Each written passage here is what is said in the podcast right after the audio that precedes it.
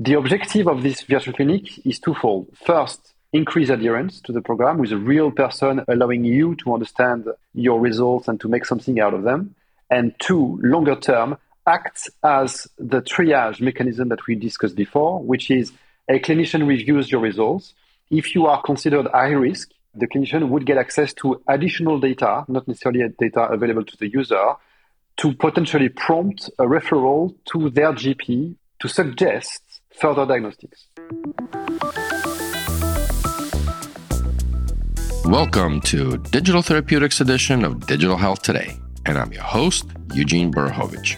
I thoroughly enjoy bringing you discussions with incredible industry leaders, and it would mean a lot to me if you could rate this podcast in your favorite player, and of course, hit that bell to be notified of future episodes. Today, I speak with Sylvain Piquet, co founder and CEO of Five Lives. Five Lives, in their own words, leverages the new science of brain aging, neuroplasticity, and cognitive reserve to help people aged 50 plus improve their brain health and prevent cognitive decline and dementia. But before we dive in, Sylvain first reached out to me in March of 2021 and humbled me that he listens to these DTX podcasts on his runs. Well, that's one way to be interviewed here.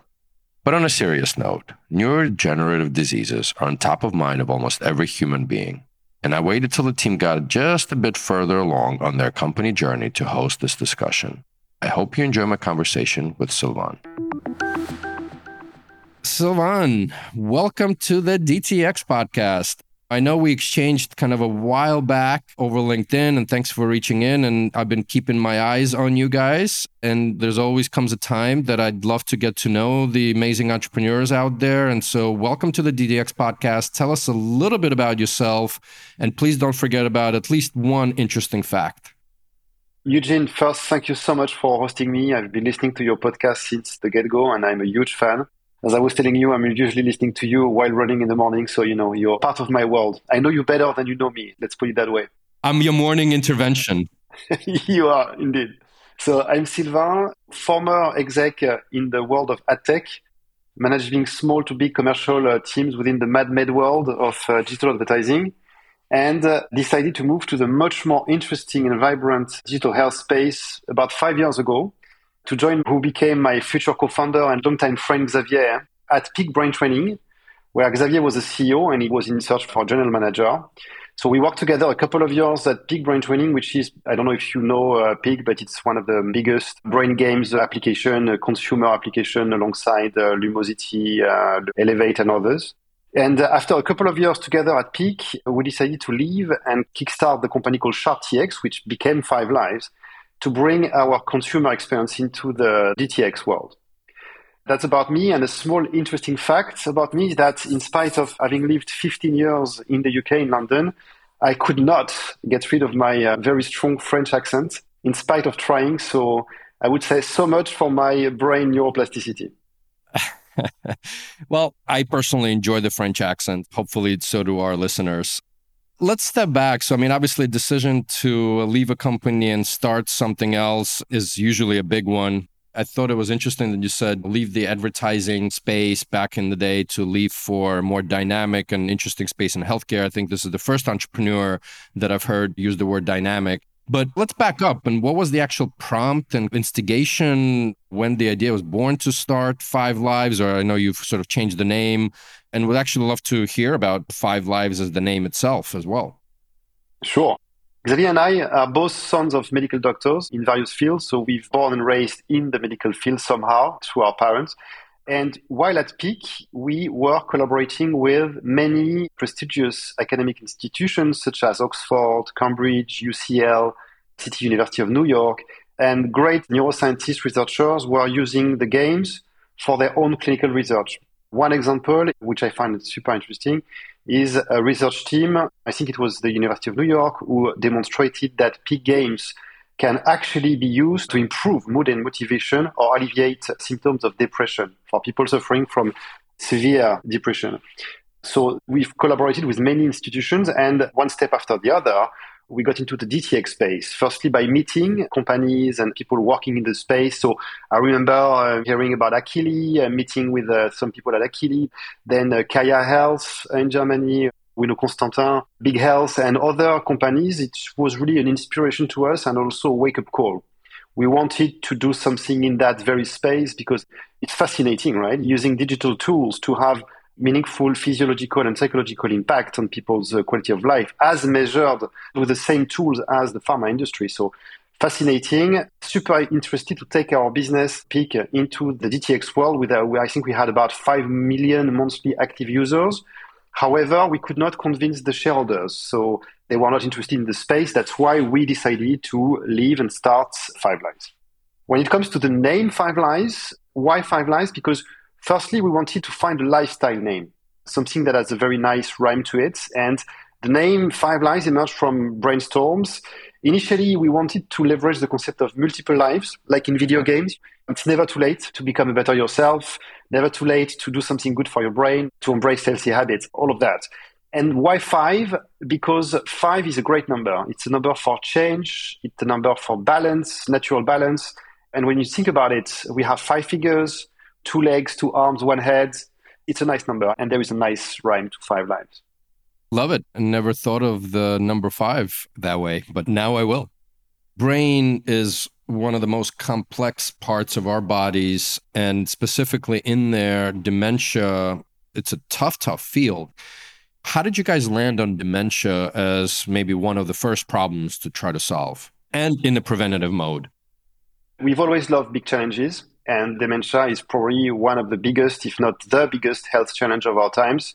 Still massively underfunded, still no really well adopted therapy, even if uh, we are all happy that there is a drug that's been recently approved by the FDA from Eisai. It can be somehow compared to the stage where oncology was probably 20, 30, maybe 40 years ago in terms of the funding and the number of drugs available. Since the very early days at Peak, my co-founder Xavier has always been obsessed with brain training as a way of helping people reduce their risk of Alzheimer's and dementia. So it doesn't mean that there is strong evidence the evidence is not yet rock solid in terms of the impact of brain training on cognitive decline. However, brain training is good to motivate people, to get them energized to do stuff in the day, improve the mood, etc. And most importantly, brain training is well established as a good marker for brain health. If you want to improve your brain health, you need to start by monitoring it regularly. And that's what we want to use brain games for. So why dementia? Why not other uh, conditions like we considered a traumatic brain injury, we considered anxiety, depression. We eventually settled with cognitive decline, more precisely than dementia, because it is hugely prevalent. 50% of us, somebody around us, a friend or relative, older relative, affected by a form of dementia. So it is massively prevalent. People are extremely worried about it, and there is no cure, but yet there is hope. There is hope because Prevention is absolutely critical. There are 40% of dementia cases which could be avoided with right brain healthy lifestyle. So things like exercising every day, even if it's mild exercise, if it's just walking or just cleaning your house, talking to your friends every day or your family, sleeping well, keeping your diet brain healthy, and most importantly, maybe for the brain, making sure you learn new things every day. You never take anything for granted keep learning, talk different languages, play instruments, whatever you want, but keep learning. So all of that, people mostly don't realize how important they are for your brain health and in terms of your brain health trajectory. I also like to say, obviously, from a commercial perspective, you know, always be selling, always be closing. And my comment always is ABL, always be learning as well. Yes, ABL, absolutely. So we decided to go for dementia because researchers, people we work with, tell us that in the near future, dementia will be considered like a chronic condition that starts 20 years before symptoms and that can be managed like today you would manage your pre-diabetes condition, for instance. You want to manage your pre-diabetes condition to avoid becoming diabetes. We want to do the same with dementia. We want to help you. We all have somehow a pre-dementia condition, most of us, so that can be managed. Well, that sound means it's time for a question from our amazing partner on this podcast, Chandana Fitzgerald, who is the CEO of HealthXL and as her friends call her, Dr. No Crack. Let's see what question Chandana has for our guest today. Hi, Sylvain. At what stage of life are you seeing people using your product? Is there a larger cohort of people who start looking for this app when a family member starts to show signs of dementia, or is it the average aware, healthy person who's just being really proactive? Thanks, Chandana, for the question. So we are primarily targeting the 50 to 80 year old worried well. So it's pretty much anyone age 50 and above with big worriness to develop dementia. This often comes from having dementia cases around yourself, older family member, older brother, sister, father, mother, or friends. It's such a devastating condition that it creates tremendous anxiety. When it comes to our users, their average age is about 60 at the moment in the UK. The UK is our largest market, but it can be anyone age 50, 60 and above, mostly female. I think we have 80% ladies in our user base. It's pretty much anyone worried about dementia after the age of 50. And I'm going to hop in here. As you talked about the age of 50 to 80, let's just step back because as people are listening to this podcast, hopefully their visualization techniques are great. Walk us through A, how do people find you? And what is that experience on your platform app? What does that look like? What does that sound like? What does it feel like to use Five Lives? So, how do we find our users? Firstly, we are initially a B2C business. That's how we are starting. So, people find about us online, big platforms, social media, traditional Facebook, which is now more our category of age group than the younger groups, of course. So, Facebook, Google, any means. So, we are active there with ads that often refer to dementia prevention. Did you know that 40% of dementia cases could be avoided which triggers our audience to want to find out more. They go to a website, they find out about the scientific background, they find out there is an app, and those who are interested download the app. It's a class one medical device registered in UK, Europe, and Australia. And uh, this device, the experience starts by having a personalized assessment of your risk of future dementia. So we are very clear from the get go that it's not a diagnostic tool. It is a risk assessment that will give you your personalized individual picture of your brain health. That your brain health today, tomorrow, what are your factors of risk of dementia? What are your protective factors for dementia? And what do we recommend for you to focus on to improve your brain health? And then we direct users to the second big part of the app, the module. We call it digital coach. And I know you're very familiar with that concept, uh, Eugene. So it is a lifestyle coach, like many other coaches the specificity is that it is a lifestyle coach targeting brain health. We call it Act and Learn. Act because we want you to embrace small incremental habits in your lifestyle, easy things to do that you can do on top of what you're doing already to improve your diet, to do more physical exercise, to pay attention to your sleep. Mental stimulation is obviously very important because we are brain health companies. So we will give you things to do like brain games, but many other things to keep your mind stimulated. And we also want you to pay attention to your stress, to your mood, and we want you to stay close to your friends. All of that gamified in a way where you, we will reward you along the way by doing good things for your brain. So that's the act. And the learn part is about taking our people in a journey, our users in a journey where they will learn about brain health step by step, starting with easy things, then becoming more sophisticated, if you like, or scientifically complex, because the brain is the most complex thing in the entire universe. So it is complex. We are learning every day. We want to take that same journey in a gamified way again. So really these two aspects, the medical device part, the risk assessment part, and then the lifestyle coach. It's interesting around the behavior change component that basically Five Lives as a platform, as an app, is, let's call it inspiring. But I'm curious if you're starting to see some early hints of the data and to the extent that you're willing and able to share how many active people are using this and et cetera.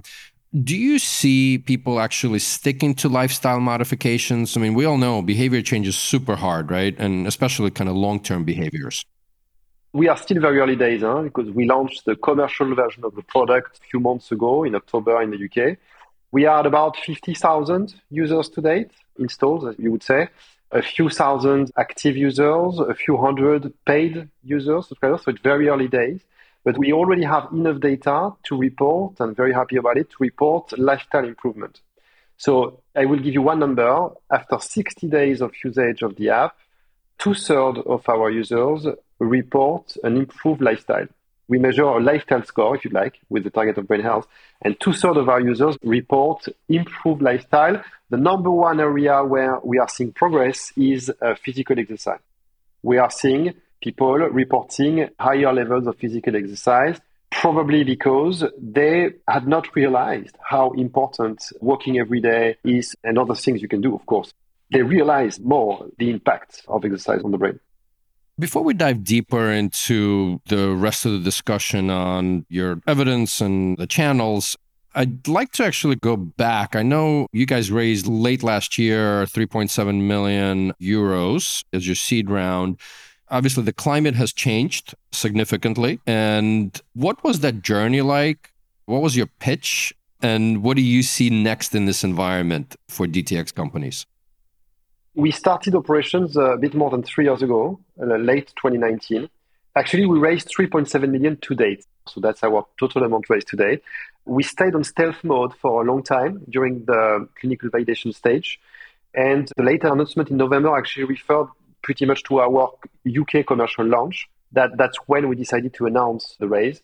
In terms of the market, yes, it has changed, of course. Unfortunately, due to everything that's happening in the world, it is much more difficult we are actually raising now a seed extension, two to three million seed extension, to uh, leveraging our commercial traction to keep iterating and improving the product, to keep growing the community of users. So there will be a lot of that raise to be spent in marketing, while we also explore B2B opportunities with pharma, with insurers, with health systems. So yes, the context is more difficult now. I think we had a couple of amazing years with COVID for digital health in general because people could not necessarily go and see the doctor. So there was an accelerated shift towards digital solutions. Now it's a very different context. It's harder. Investors want more proof of profitability or profitable growth and so on, but you know the context.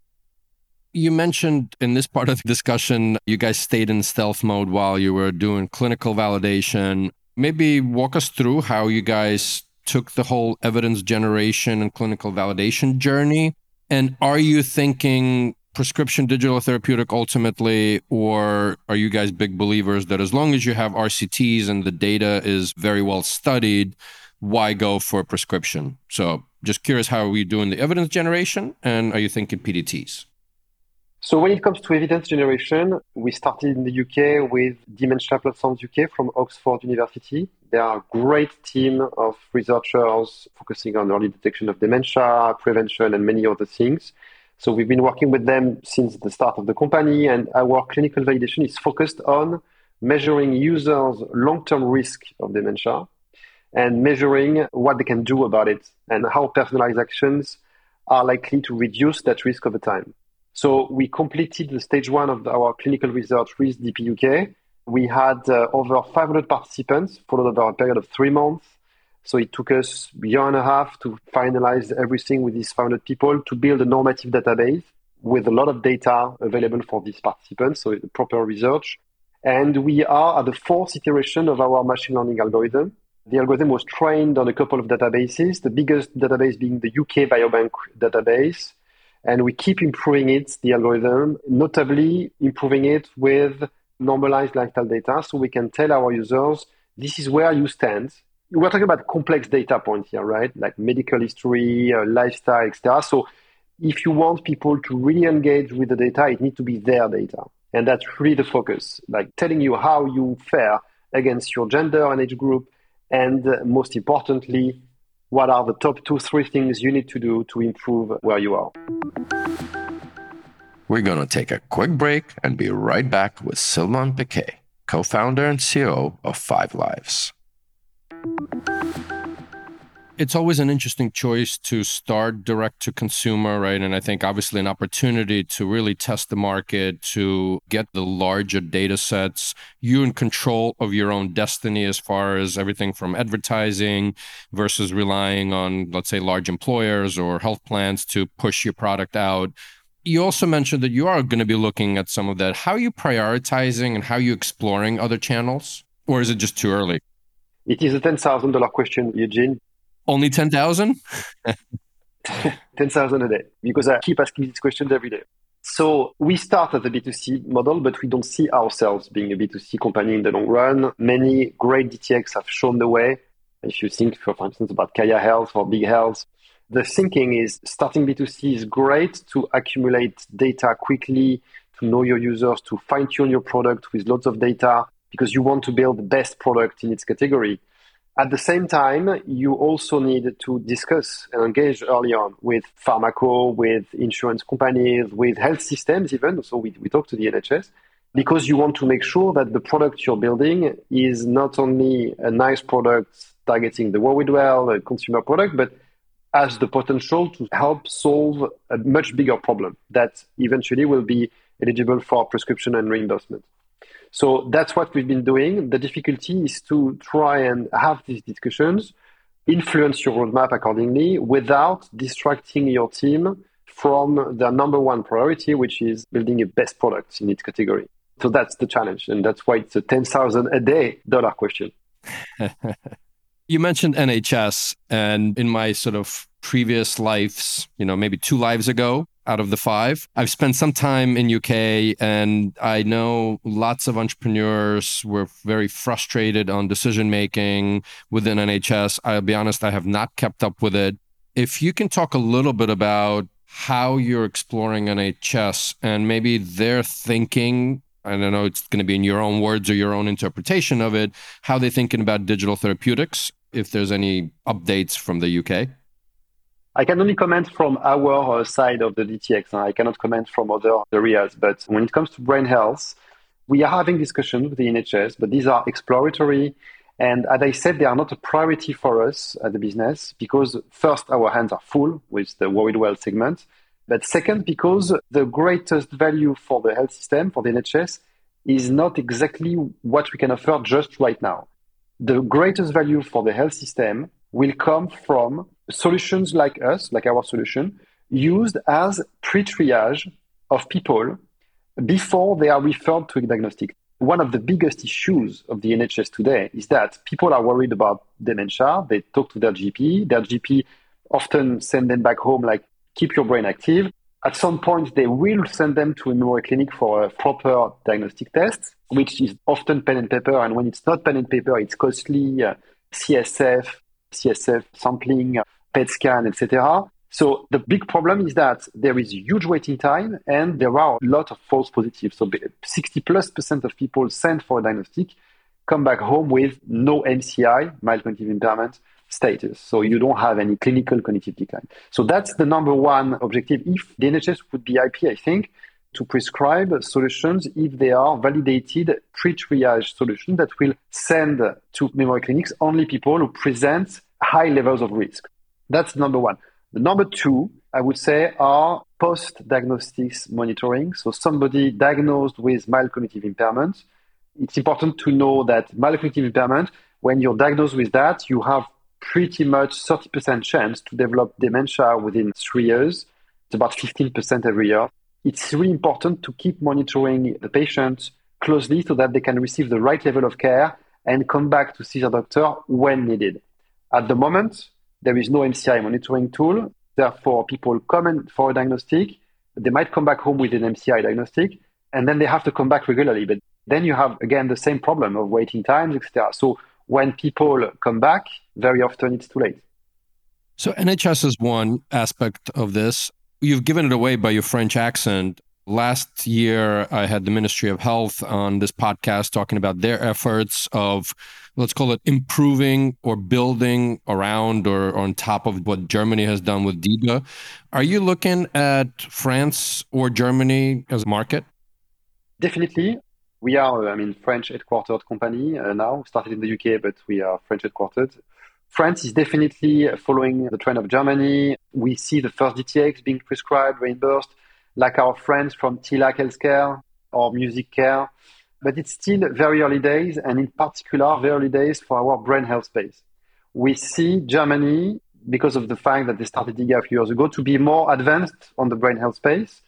Germany is our priority in terms of B2B opportunities we are partnering with a great team of Rocks Health. They are amazing. They know the space really well. They help us navigate through the German DTX landscape. They're really awesome. Thank you. Hi, Nikos. I know you listen to this podcast. Shout out. Yeah, shout out. What's important is that, again, we entertain discussions, we adjust our plans based on that, but we don't want to be distracted from our B2C priority, which means building the great product with great conversion and retention rates. Germany is likely to be the first market in Europe where I think potentially we could get some commercial traction on the B2B side. Obviously, you have an app in an app store, but I'm always curious how digital therapeutic companies are thinking about humans in the equation. And of course, selfishly, I always ask about live health coaches because part of it is while there may be your digital coach and the content and guiding through, we all need a human to lean on. So I'm kind of curious on the dementia journey and how you guys thinking about it, live health coaches. It's a very good question, Eugene. I didn't mention it, but we have won a grant in the UK to actually clinically design what we call the virtual clinic. So we are starting a study with Oxford again, whereby real clinicians, psychologists, clinical psychologists are going to have real people, 150 participants, with whom they are going to interact with teleconsultations using our app as a way to basically first look at the results of the assessment, then establish an improvement plan.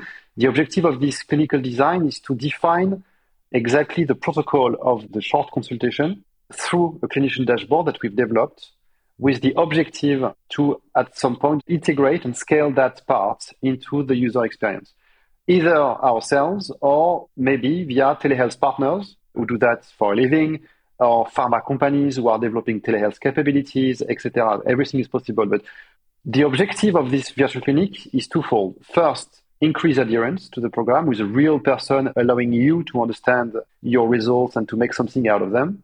And two, longer term, act as the triage mechanism that we discussed before, which is a clinician reviews your results. If you are considered high risk, the clinician would get access to additional data, not necessarily data available to the user, to potentially prompt a referral to their GP to suggest further diagnostics. So that's the ambition of the virtual clinic to help us to become much more meaningful from a clinical side by being able to not only reassure the robot well, but also help with the triage of high risk users. Appreciate that update. Super interesting with you, I'm going to start adding one question to, I'd say, new entrants into the space, and you guys are still relatively new. I'd love to know who inspired you or who do you look up to in the digital therapeutics industry? When we started incubating uh, the concept of Five Lives, we discussed with many people in the industry, and uh, one of the persons I've learned most from, kudos to him, his name is Vincent Henneman formerly exec at uh. Vincent knows the US space really, really well. He was extremely helpful with all his advice, with his expert insight into the space, navigating the pitfalls of DTX and you know things to do, things to try and avoid doing, etc. So Vincent has been a great source of inspiration for us in how we basically stage the first milestones for our business. We didn't mention the US, Eugene, but obviously the US is our number one long term priority as most DTX, not only because of the sheer size of the market, but also because of the nature of it, of the market. Very costly market. Prevention is much more developed market that everybody wants to work for with one significant issue, which is it's super competitive. So with the US, you probably need to have a very strong partner like a pharma with whom you would basically uh, tackle the market you need to be approved by the FDA, etc. So Vincent was very, very helpful in helping us prepare this long-term plan. And then the usual to the listeners here, I'm going to kind of reverse it. You were looking up to someone or seeking help. Now there's always new entrepreneurs trying to enter, or policymakers trying to learn, or doctors trying to get their hands around it. Who would you choose to give advice to? And once you do here on the podcast, please go for it. Okay, uh, with great pleasure, Eugene. So my advice would probably be to other entrepreneurs like myself who want to make a dent to the DTX market.